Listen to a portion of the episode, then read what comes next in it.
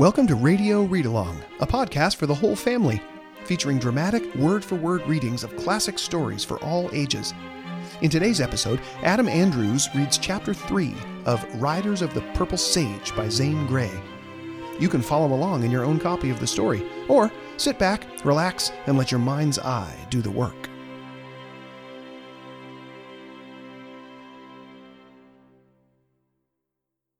Chapter 3 Amber Spring No unusual circumstances was it for Oldring and some of his men to visit Cottonwoods in the broad light of day, but for him to prowl about in the dark, with the hoofs of his horses muffled, meant that mischief was brewing. Moreover, to Venters the presence of the masked rider with Oldring seemed especially ominous, for about this man there was mystery.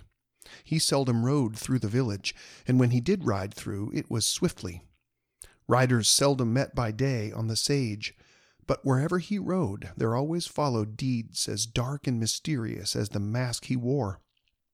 Oldring's band did not confine themselves to the rustling of cattle. Venters lay low in the shade of the cottonwoods, pondering this chance meeting, and not for many moments did he consider it safe to move on. Then, with sudden impulse, he turned the other way and went back along the grove. When he reached the path leading to Jane's home, he decided to go down to the village. So he hurried onward with quick, soft steps. Once beyond the grove, he entered the one and only street. It was wide, lined with tall poplars, and under each row of trees, inside the footpath, were ditches where ran the water from Jane Withersteen's spring. Between the trees twinkled lights of cottage candles and far down flared bright windows of the village stores. When Venters got closer to these, he saw knots of men standing together in earnest conversation. The usual lounging on the corners and benches and steps was not in evidence. Keeping in the shadow, Venters went closer and closer until he could hear voices, but he could not distinguish what was said.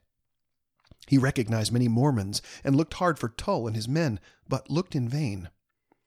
Venters concluded that the rustlers had not passed along the village street. No doubt these earnest men were discussing Lassiter's coming.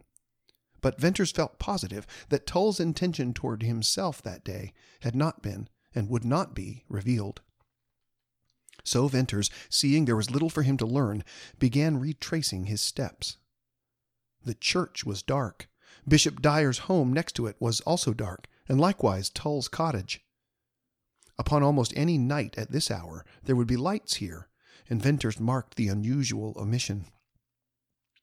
As he was about to pass out of the street to skirt the grove, he once more slunk down at the sound of trotting horses. Presently he descried two mounted men riding toward him. He hugged the shadow of a tree. Again the starlight, brighter now, aided him, and he made out Tull's stalwart figure, and beside him the short frog like shape of the rider Jerry.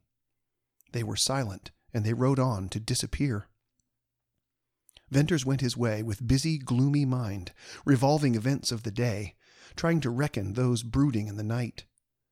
His thoughts overwhelmed him. Up in that dark grove dwelt a woman who had been his friend, and he skulked about her home, gripping a gun stealthily as an Indian, a man without place or people or purpose. Above her hovered the shadow of grim, hidden, secret power. No queen could have given more royally out of a bounteous store than Jane Withersteen gave her people, and likewise to those unfortunates whom her people hated. She asked only the divine right of all women, freedom, to love and to live as her heart willed and yet prayer and her hope were in vain. For years I've seen a storm cloud over her and the village of Cottonwoods, muttered Venters as he strode on. Soon it'll burst. I don't like the prospects. That night the villagers whispered in the street, and night riding rustlers muffled horses, and Tull was at work in secret, and out there in the sage hid a man who meant something terrible Lassiter. Venters passed the black cottonwoods, and entering the sage, climbed the gradual slope. He kept his direction in line with a western star. From time to time he stopped to listen, and heard only the usual familiar bark of a coyote, and sweep of wind, and rustle of sage. Presently, a low jumble of rocks loomed up darkly somewhat to his right, and turning that way, he whistled softly. Out of the rocks glided a dog that leaped and whined about him. He climbed over rough, broken rock, picking his way carefully, and then went down. Here it was darker and sheltered from the wind. A white object guided him. It was another dog, and this one was asleep, curled up between a saddle and a pack. The animal awoke and thumped his tail in greeting. Venters placed the saddle for a pillow, rolled in his blankets, with his face upward to the stars. The white dog snuggled close to him. The other whined and pattered a few yards to the rise of ground, and there crouched on guard. And in that wild covert, Venter shut his eyes under the great white stars and intense vaulted blue, bitterly comparing their loneliness to his own, and fell asleep. When he awoke, day had dawned, and all about him was bright steel gray. The air had a cold tang. Arising, he greeted the fawning dogs and stretched his cramped body, and then, gathering together bunches of dead sage sticks, he lighted a fire. Strips of dried beef held to the blaze for a moment served him and the dogs. He drank from a canteen. There was nothing else in his outfit. He had grown used to a scant fire. Then he sat over the fire, palms outspread, and waited. Waiting had been his chief occupation for months, and he scarcely knew what he waited for unless it was the passing of the hours. But now he sensed action in the immediate present. The day promised another meeting with Lassiter and Jane, perhaps news of the rustlers. On the morrow, he meant to take the trail to Deception Pass. And while he waited, he talked to his dogs. He called them Ring and Whitey. They were sheepdogs, half collie, half deerhound, superb in build, perfectly trained.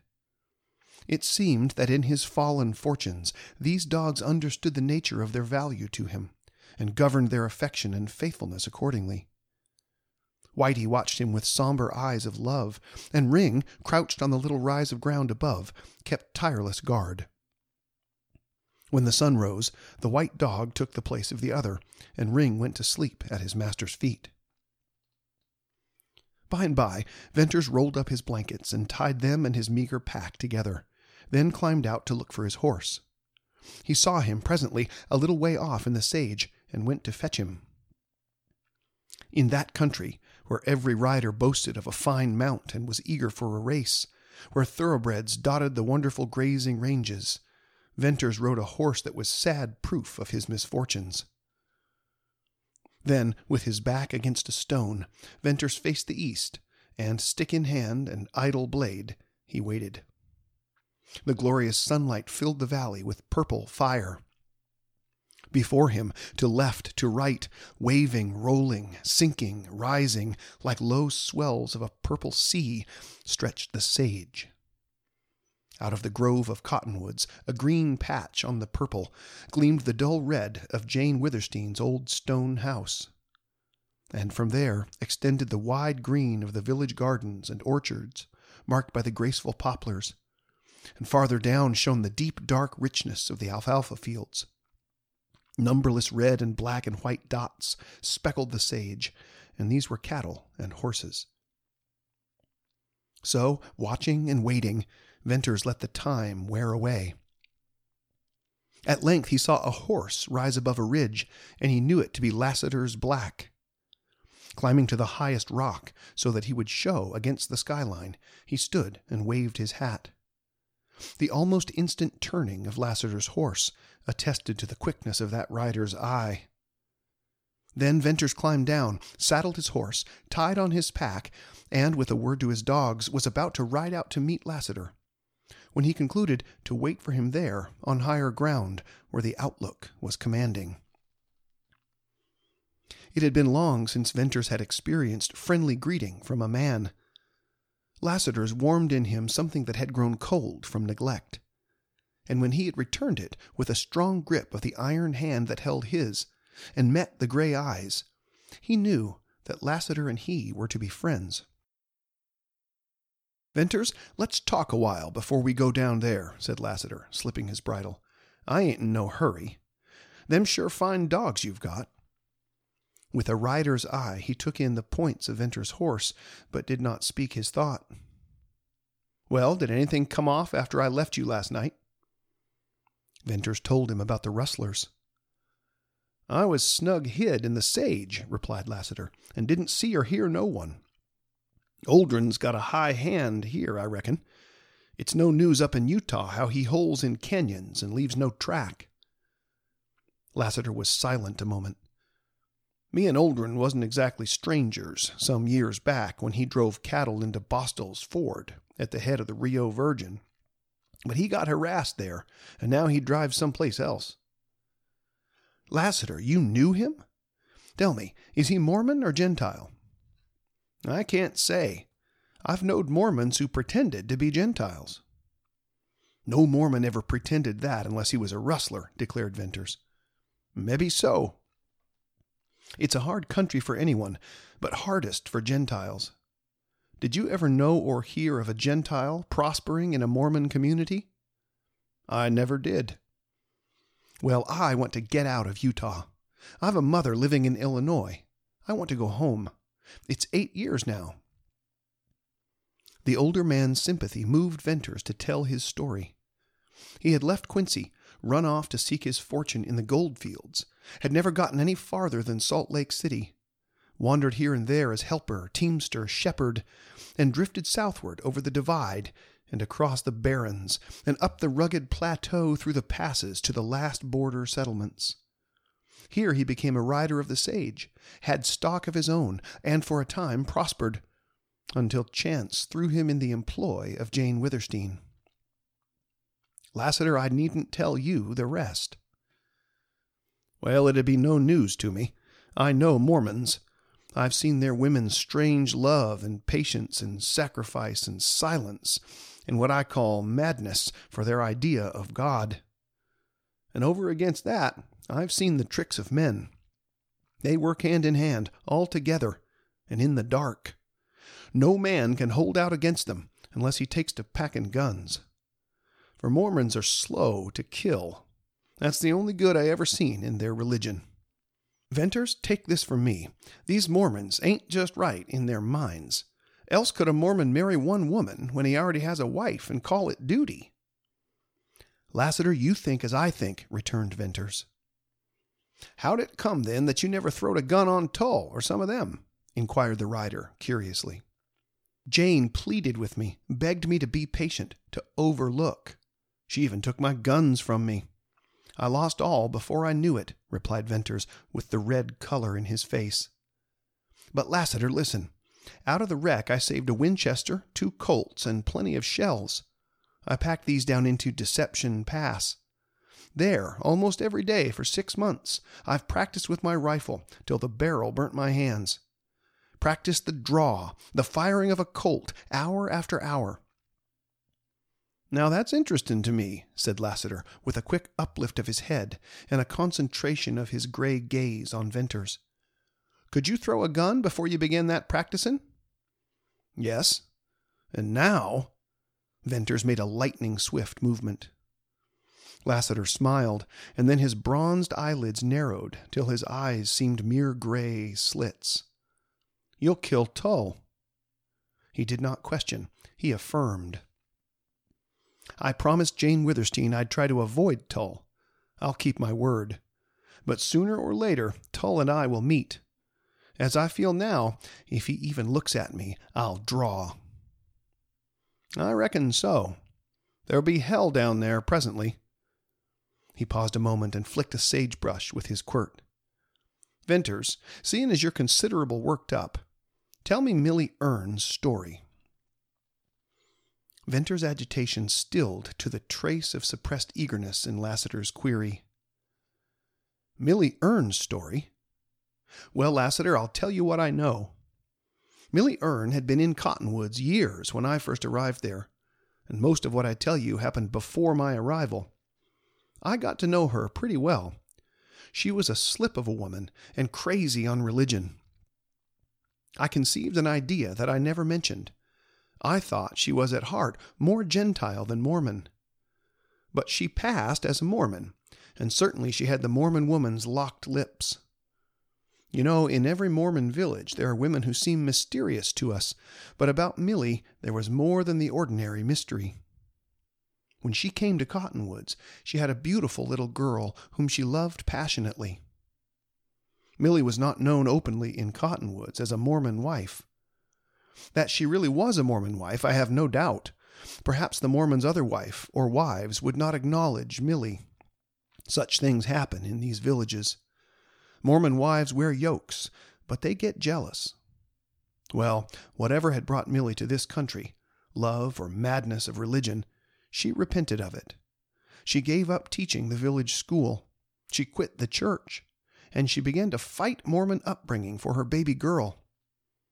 Then the Mormons put on the screws, slowly, as is their way. At last, the child disappeared. Lost was the report. The child was stolen. I know that. So do you. That wrecked Milly Erne. But she lived on in hope. She became a slave. She worked her heart and soul and life out to get back her child. She never heard of it again. Then she sank. I can see her now, a frail thing, so transparent you could almost look through her, white like ashes. And her eyes, her eyes have always haunted me. She had one real friend, Jane Withersteen. But Jane couldn't mend a broken heart, and Milly died. For moments Lassiter did not speak or turn his head. The man, he exclaimed presently in husky accents. I haven't the slightest idea who the Mormon was, replied Venters, nor has any Gentile in Cottonwoods. Does Jane Withersteen know? Yes, but a red hot running iron couldn't burn that name out of her. Without further speech, Lassiter started off, walking his horse, and Venters followed with his dogs. Half a mile down the slope, they entered a luxuriant growth of willows, and soon came into an open space carpeted with grass like deep green velvet. The rushing of water and singing of birds filled their ears. Venters led his comrade to a shady bower and showed him Amber Spring. It was a magnificent outburst of clear amber water pouring from a dark, stone lined hole. Lassiter knelt and drank, lingered there to drink again. He made no comment, but Venters did not need words. Next to his horse, a rider of the sage loved a spring and this spring was the most beautiful and remarkable known to the upland riders of southern Utah. It was the spring that made old Withersteen a feudal lord, and now enabled his daughter to return the toll which her father had exacted from the toilers of the sage. The spring gushed forth in a swirling torrent, and leaped down joyously to make its swift way along a willow skirted channel. Moss and ferns and lilies overhung its green banks. Except for the rough hewn stones that held and directed the water, this willow thicket and glade had been left as nature had made it. Below were artificial lakes, three in number, one above the other in banks of raised earth, and round about them rose the lofty, green foliaged shafts of poplar trees. Ducks dotted the glassy surface of the lakes. A blue heron stood motionless on a water gate. Kingfishers darted with shrieking flight along the shady banks. A white hawk sailed above, and from the trees and shrubs came the song of robins and catbirds. It was all in strange contrast to the endless slopes of lonely sage and the wild rock environs beyond. Venters thought of the woman who loved the birds and the green of the leaves and the murmur of the water. Next on the slope, just below the third and largest lake, were corrals and a wide stone barn, and open sheds and coops and pens. Here were clouds of dust, and cracking sounds of hoofs, and romping colts, and hee hawing burros.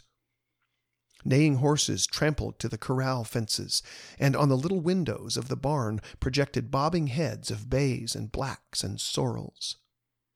When the two men entered the immense barnyard, from all around the din increased. This welcome, however, was not seconded by the several men and boys who vanished on sight. Venters and Lassiter were turning toward the house when Jane appeared in the lane leading a horse. In riding skirt and blouse, she seemed to have lost some of her statuesque proportions, and looked more like a girl rider than the mistress of Withersteen. She was brightly smiling, and her greeting was warmly cordial. Good news, she announced. I've been to the village. All is quiet. I expected I don't know what, but there's no excitement, and Tull has ridden out on his way to Glaze. Tull gone? inquired Venters with surprise. He was wondering what could have taken Tull away. Was it to avoid another meeting with Lassiter that he went? Could it have any connection with the probable nearness of Oldring and his gang? Gone, yes, thank goodness, replied Jane. Now I'll have peace for a while. Lassiter, I want you to see my horses. You are a rider, and you must be a judge of horseflesh. Some of mine have Arabian blood. My father got his best strain in Nevada from Indians who claimed their horses were bred down from the original stock left by the Spaniards. Well, ma'am, the one you've been riding takes my eye, said Lassiter as he walked around the racy, clean limbed, and fine pointed roan. Where are the boys? she asked, looking about. Jerd, Paul, where are you? Here, bring out the horses. The sound of dropping bars inside the barn was the signal for the horses to jerk their heads in the windows, to snort and stamp. Then they came pounding out of the door, a file of thoroughbreds, to plunge about the barnyard, heads and tails up, manes flying, they halted afar off, squared away to look, came slowly forward with whinnies for their mistress, and doubtful snorts for the strangers and their horses. Come, come, come, called Jane, holding out her hands. Why, bells! Wrangle, where are your manners? Come, Black Star, come, Night! Ah, you beauties, my racers of the sage! Only two came up to her, those she called Night and Black Star. Venters never looked at them without delight. The first was soft, dead black, the other glittering black, and they were perfectly matched in size, both being high and long bodied, wide through the shoulders, with lithe, powerful legs. That they were a woman's pets showed in the gloss of skin, the fineness of mane. It showed, too, in the light of big eyes and the gentle reach of eagerness.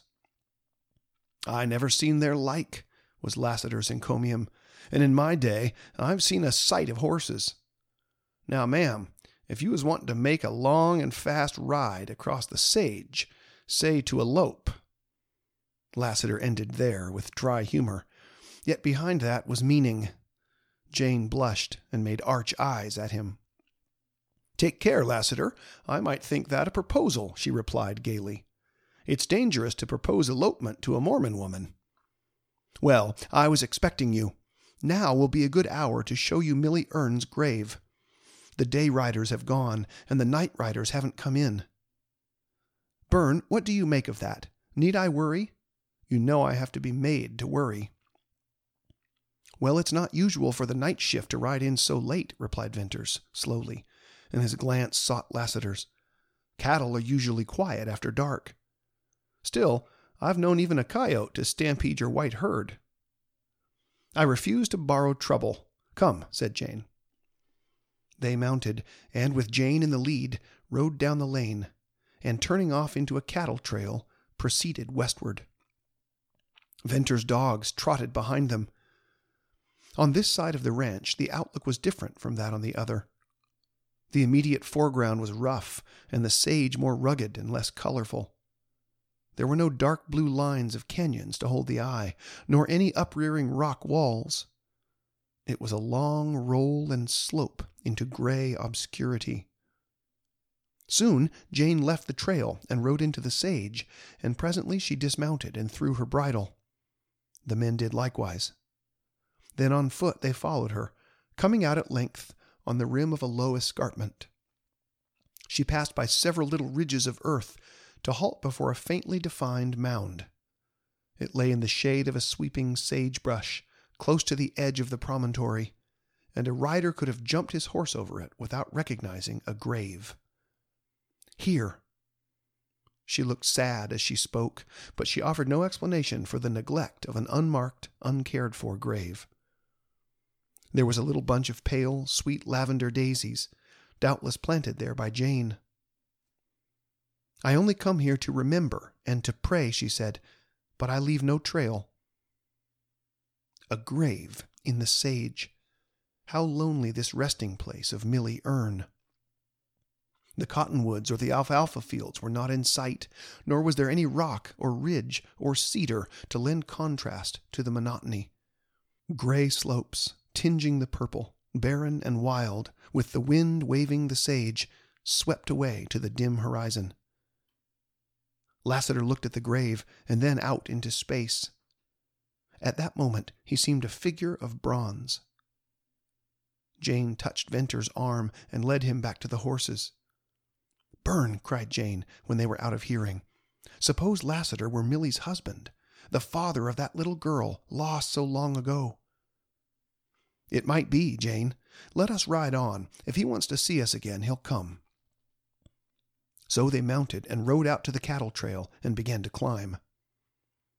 From the height of the ridge, where they had started down, Venters looked back. He did not see Lassiter, but his glance, drawn irresistibly farther out on the gradual slope, caught sight of a moving cloud of dust. Hello, a rider. Yes, I see, said Jane. That fellow's riding hard. Jane, there's something wrong. Oh, yes, there must be. How he rides! The horse disappeared in the sage, and then puffs of dust marked his course. He's shortcut on us. He's making straight for the corrals. Venters and Jane galloped their steeds and reined in at the turning of the lane. This lane led down to the right of the grove. Suddenly, into its lower entrance flashed a bay horse. Then Venters caught the fast, rhythmic beat of pounding hoofs. Soon his keen eye recognized the swing of the rider in his saddle. It's Judkins, your Gentile rider, he cried. Jane, when Judkins rides like that, it means hell. Radio Read Along is a production of the Center for Lit podcast network, featuring weekly episodes from the world's best stories. Like what you hear? Find an ever expanding library of classic literature recordings inside the Pelican Society at pelicansociety.com. Thanks for joining us. We hope you enjoyed today's episode. Until next time, happy reading, everyone.